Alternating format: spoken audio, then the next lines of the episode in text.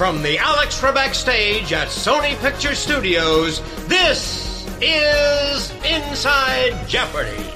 Hello and welcome back to Inside Jeopardy, your exclusive and official podcast destination for all things happening in the world of Jeopardy!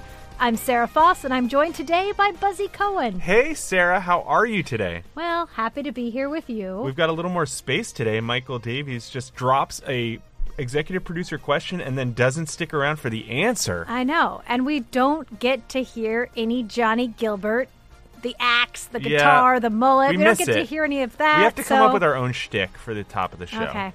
These are goals. 2023 podcast goals. Well, we do want to thank everyone for sending in your suggestions on Michael Davies' executive producer question, as he's calling it, regarding our audience for Masters. We are definitely enjoying reading through all of them. I think my favorite suggestion involved using a neuralizer from the Men in Black films to erase the memories of all audience members after each taping. I mean, we do work for Sony, and they did do Men in Black. Ooh. Not sure how realistic. Love a tie-in. How realistic it is, but, you know, love the ideas from our listeners. We're going to share more of them over the next few weeks, including what we ultimately decide to do so that if it affects any of you who are listening, you can sign up, get your tickets, and be here for Masters. I really like the idea of having people who are in the contestant pool as the audience and then like potentially threatening them with never getting to be a contestant if they reveal it. I did like the sort of vindictiveness of that concept. And just that threat alone would put fear in your heart if you are someone who is so close to getting on the show. I think somebody brought up that back in his days of executive producing Millionaire, Michael Davies told an audience that if anybody revealed anything, he would hunt them down and kill them. Yes. So this is a man who takes it seriously, and as he's taking it seriously by asking the audience, I love it. Yeah, and I think with a British accent, anything sounds actually kinder. You know, like, I'm going to hunt you down and kill you. Yeah, it could be kinder or somehow more serious. Yeah. Well, anyway, to be determined. We've got a lot to talk about today. Yeah, we've got a lot of games to discuss. Last week, Troy Meyer's impressive run came to an end. I think we were all a bit shocked when that happened, but it didn't happen until after he had secured his spot in the next Tournament of Champions. Certainly looking forward to seeing him there. Absolutely. And in Celebrity Jeopardy, Patton Oswalt advanced to the finals in a very exciting come-from-behind victory that I don't think even Patton expected. No. So let's get right into the recaps. Cue the beep boop. Factor's ready-to-eat meals make eating better every day easy. When my schedule gets busy, it's nice to have pre-prepared, chef-created, and dietitian-approved meals delivered right to my door. With over 35 different options a week to choose from and over 55 nutrition-packed add-ons, make your weekly meal planning even more delicious and easy with Factor. Plus, Factor meals are 100% ready to heat and eat, so there's no prepping, cooking, or cleaning up. Get started today and have a feel-good week of meals ready to go. Head to factormeals.com/Jeopardy50 and use code Jeopardy50 to get 50% off. That's code Jeopardy50 at factormeals.com/Jeopardy50 to get 50% off. Psst. All right, we started off the week with our returning champion Troy Meyer going for his third win against Anne Faircloth and Duncan Bowling. Troy started off the week with, once again, a runaway 3 for 3.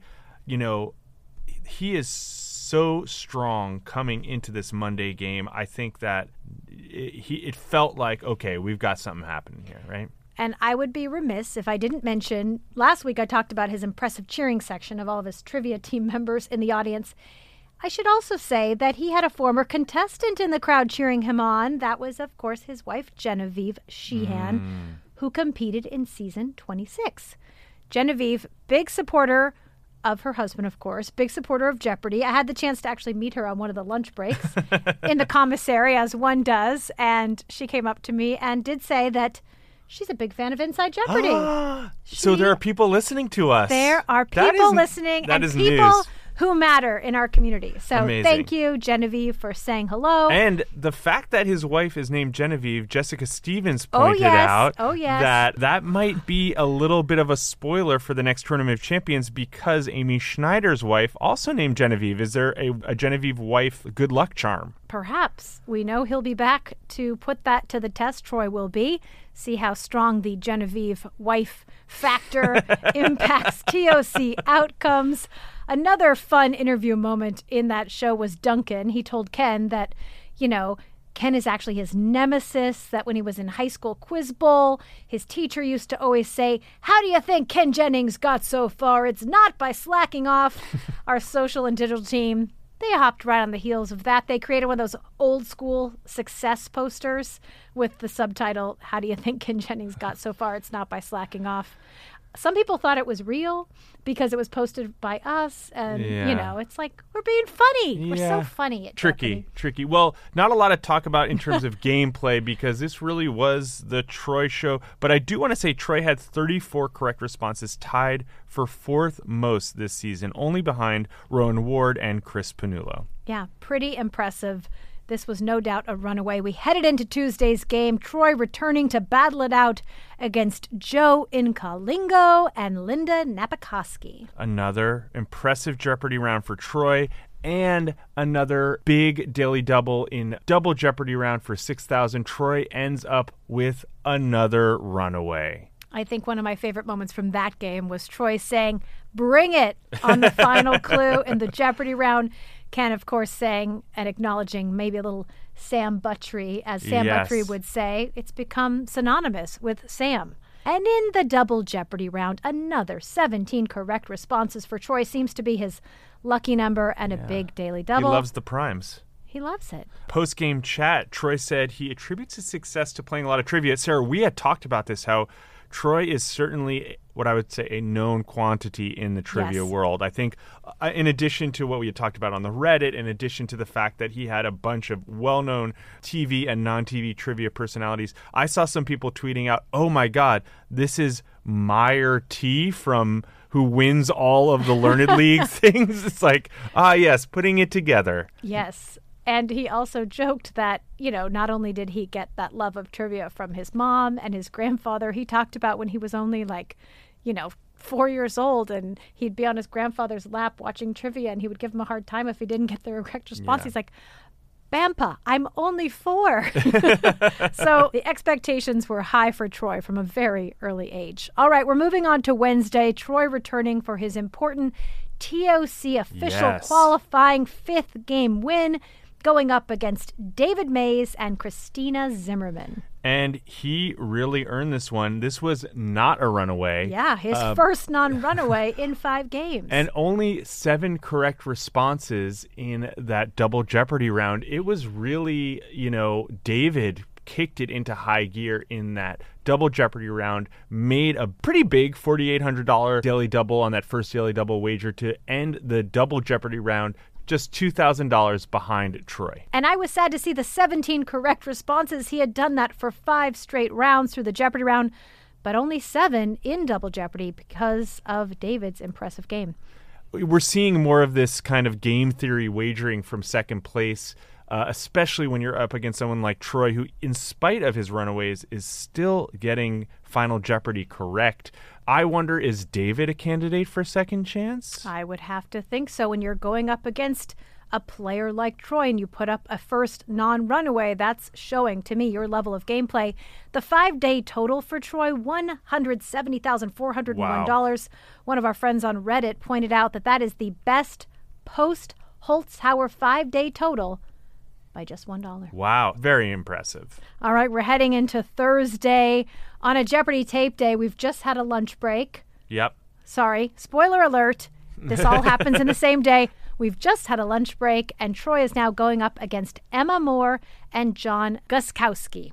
Another very tight game. This one, Troy, in a little bit more control, but John in the Double Jeopardy round makes that daily double work for him with $8,000 and finishes just $2,000 behind Troy again.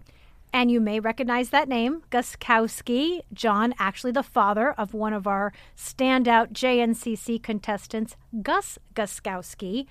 Also, fans may notice that Troy is sitting during today's game. And, you know, we just had commented a few weeks ago and teased that you will see in coming weeks a contestant who requested to sit. And it was a reminder that at any point, if any of our contestants feel that they could perform better by sitting or anything we can do to accommodate them to have their best performance, we certainly make every effort to do so. Buzz, you know, this is Troy's second day. Yeah. This is the second consecutive tape day. There is a lot of fatigue. You've won 2 games of Jeopardy! And then you have to go home or to your hotel or wherever you're staying, and you're supposed to go to sleep, which I certainly did not do a good job of. You want to try to keep it together, but it's exciting, and there's a lot of adrenaline. And I've certainly noticed that towards the end of my second tape day, which is when I lost, I really started to feel the fatigue of that tape schedule. And I think what we're seeing as this week goes on is that tape schedule starting to affect Troy. Want to discuss one of the responses from Troy in the Jeopardy round in a category about what's in the bottle for 400, different types of vinegar, including this dark, rich variety from Modena, Italy. Troy responded, balsamic. And again, we double-checked it. We made sure we stopped the tape. He did, in fact, not put the L before the S, so we were not able to accept that. But again, just want you to know that in these moments, we go back, we check, we make sure that what we heard is actually what happened in the show. Want to give everyone their best chance to succeed. As a contestant, you're up there. Your life is flashing before your eyes. So we say things wrong. We think we say them right. I remember during my contestant briefing, Maggie Speak used to tell the story about someone saying Namibia instead of Namibia. And they were like, there's no way I would say Namibia. Why would I ever say that? Roll back the tape. They said Namibia. Oh, see, so, and oftentimes we do play it in the studio because I know that in your heart of hearts, you think there's no possible way that I would have said balsamic. That's not it. That's not a thing. That's not a thing. We're talking about Troy Myers here. Yeah, he doesn't mess up.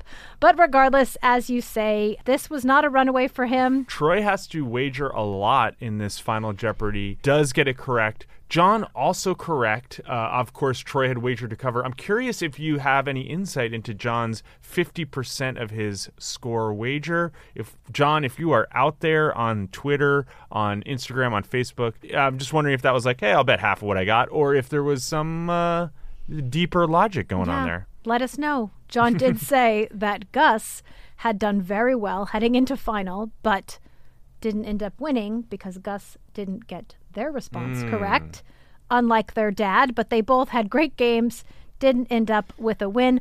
Interestingly enough, because Troy did have to wager so much, he earned the 4th highest single game total of this season, $44,401.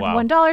Guess who holds the top 3 records this season? I'm going to guess Chris Panullo. You are correct. Amazing. I'm good at answering questions on the Sony lot. So good. I just also want to point out, because I'm here as the fashion correspondent as well. Yes, you are. Let's talk about John's amazing yellow frames, reminiscent of Roan Talsma, who took down Amy Schneider. Maybe John hoping that would be the lucky charm to take down Troy, who is at least up there with Amy in terms of reputation at this point. Absolutely. I do think I recall that John shared with us that it was in fact Gus who helped select those special frames. So it's a family affair. It's a family affair on Jeopardy!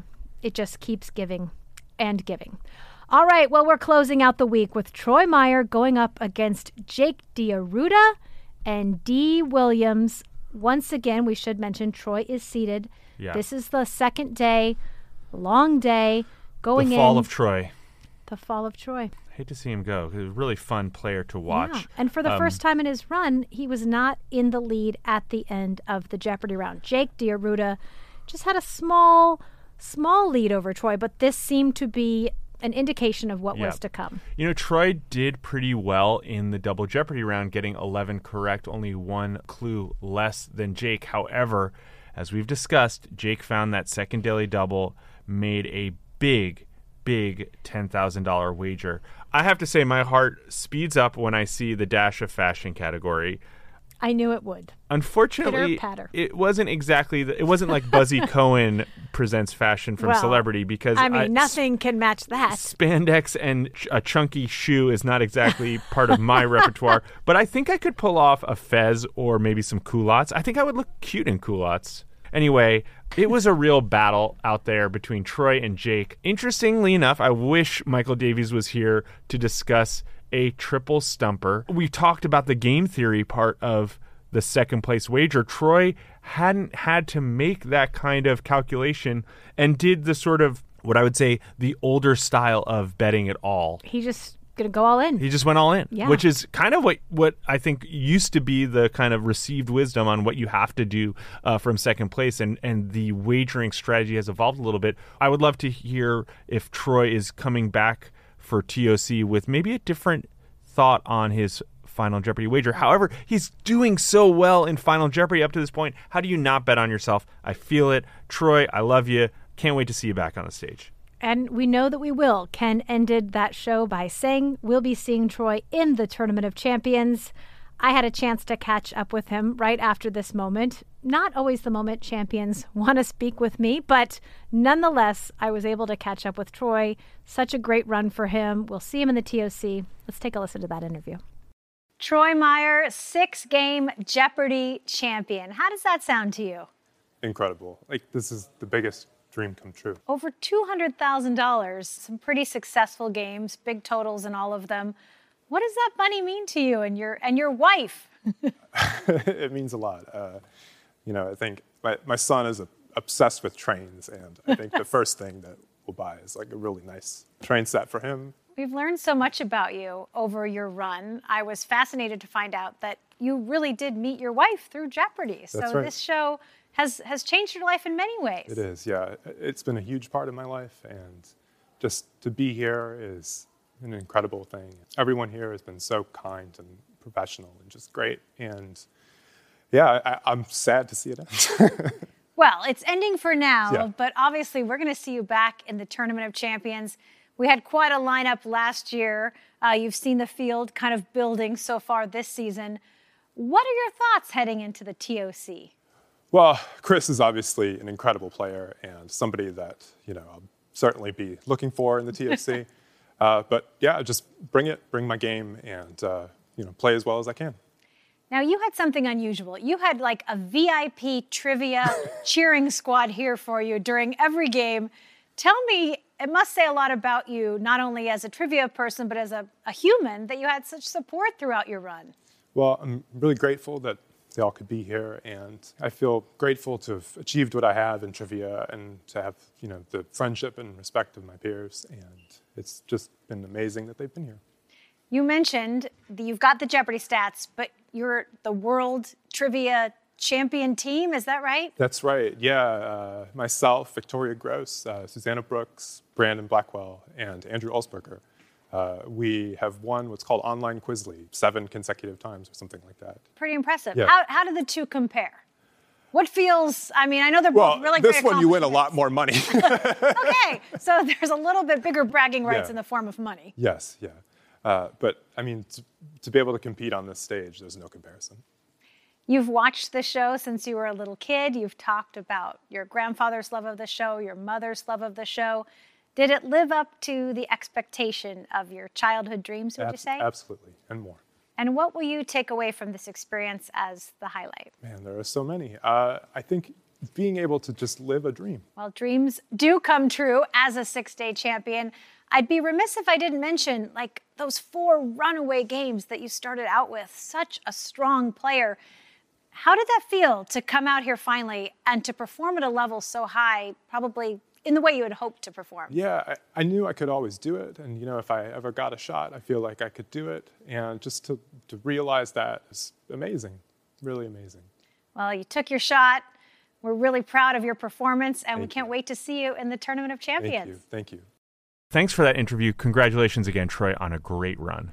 All right, we are moving now to Celebrity Jeopardy, where we featured our last semifinal game on Thursday with Michael Cera, Patton Oswalt, and Brendan Hunt. This was a game where I think the favorite coming into the game had to be Brendan after that quarterfinal. Started out with a very evenly matched round. All three celebrities within $2,000 of each other. But then Brendan just had the slightest lead over Patton, and he really started to pull away in Double Jeopardy. 15 correct responses, more than doubling both of his competitors' totals.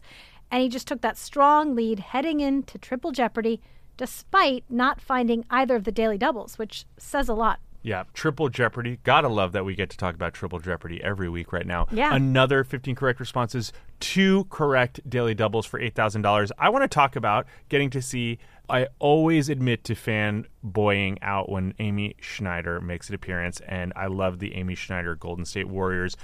Amy is a big fan. I follow Amy on every social media platform possible, and Amy is always at the games posting. I love it, and that was a really, really fun category. Yeah, one that Brendan Hunt ran. It was right in his wheelhouse, apparently. He must be a fan as well.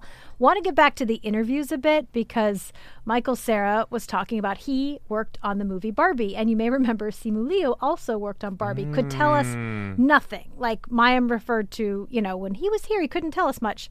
You know, she asked Michael, what can you tell us about it? And he was like, I get different authorization than Simu. And then he said nothing, but he did confirm that he doesn't play Barbie. Then Mayim asks Brendan, so what can you tell us about the third season of Ted Lasso? And Brendan just says, it will have 12 episodes. And then Patton gets in his interview and he says, I can tell you so much about Barbie and Ted Lasso. But a funny story back to Ted Lasso, we looked at the tape of Brendan Hunt's audition for Jeopardy! God. Remember, this is June of 2020, and in his interview, he talks with the team about how he has this new show coming out on Apple TV Plus, and it's called Ted Lasso, to which one of the contestant coordinators responds, that's great, I hope that goes really well for you. Newsflash, it does. He was so humble in that moment, and obviously he didn't know what it would go on to do, but really fun to just take that little inside look into someone at a specific moment in their life that they didn't know was going to change, you know, dramatically. Incredible. Well, it was all looking like Brendan until Final Jeopardy. The clue in the category of novels, breeders, wives, and unwomen was the headline of the New York Times 1986 review of this novel. Yes, and only Patton was correct. What is The Handmaid's Tale? He went all in. Being the only correct player, he gets that amazing come-from-behind victory. I don't think anyone was in more shock than him. Yes. He says after he's announced the winner, did I? What the hell?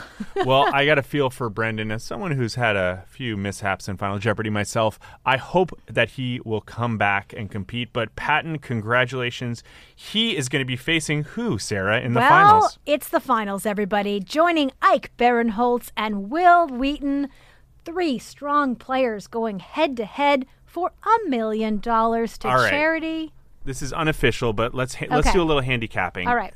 Patton, Ike, and Will, who do you got in this one? I can't say because I already know. Well, pretend like you don't know. I can't pretend like I can't unknow. All I can say is my instinct proved to be correct. Okay. Well, I think that all three of these players, I don't think there is a weak link in this. No. I think we are ready for a big, big final. Yeah, these are 3 real fans of Jeopardy! They know the game, they know how to play, and they've proven themselves to be very strong in their outings so far. Yeah. I did have a chance to catch up with a very surprised Patton Oswalt right after he advanced to the finals. Let's listen in.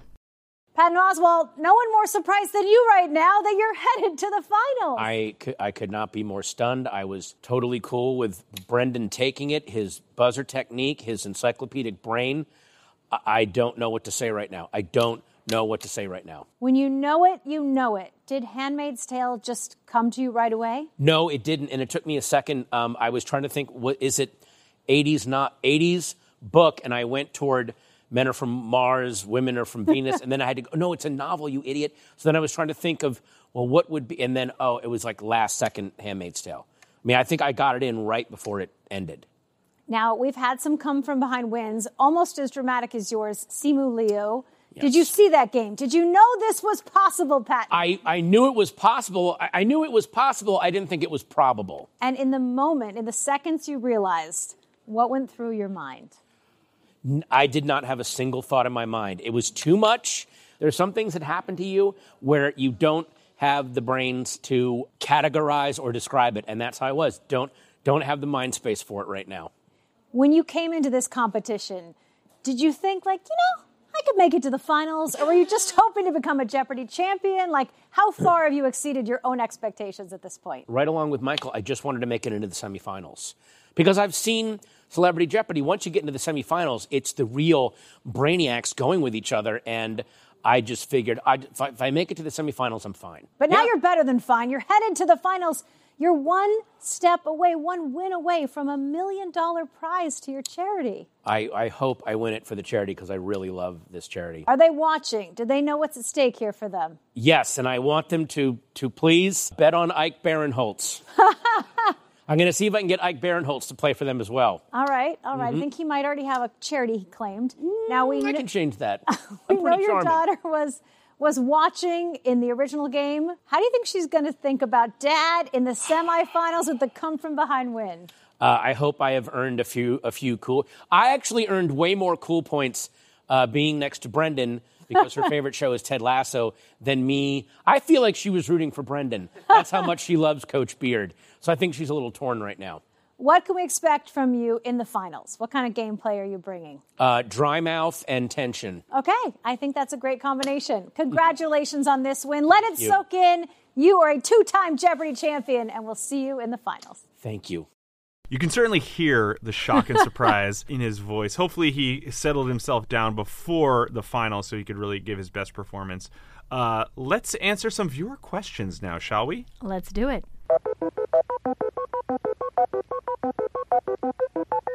Miranda asks, I'm wondering why there is a break during the Jeopardy! Round and not during Double Jeopardy! Can't wait for the upcoming shows and episodes. Well, thank you, Miranda.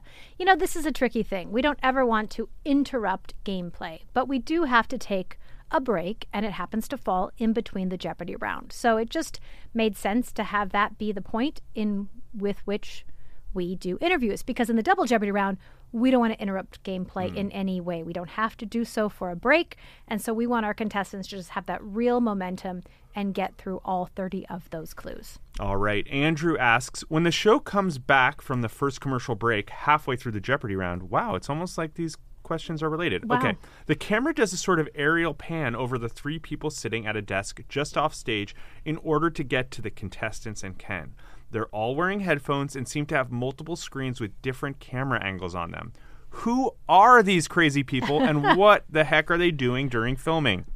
Well, I'm one of the crazy people. So if you're looking at your screen, all the way to the right is our supervising producer, Rocky Schmidt. I'm next to Rocky. And then to my left is one of our co-head writers, Billy Weiss. Headsets became essential in COVID because we all had to wear masks. We all had to be distanced.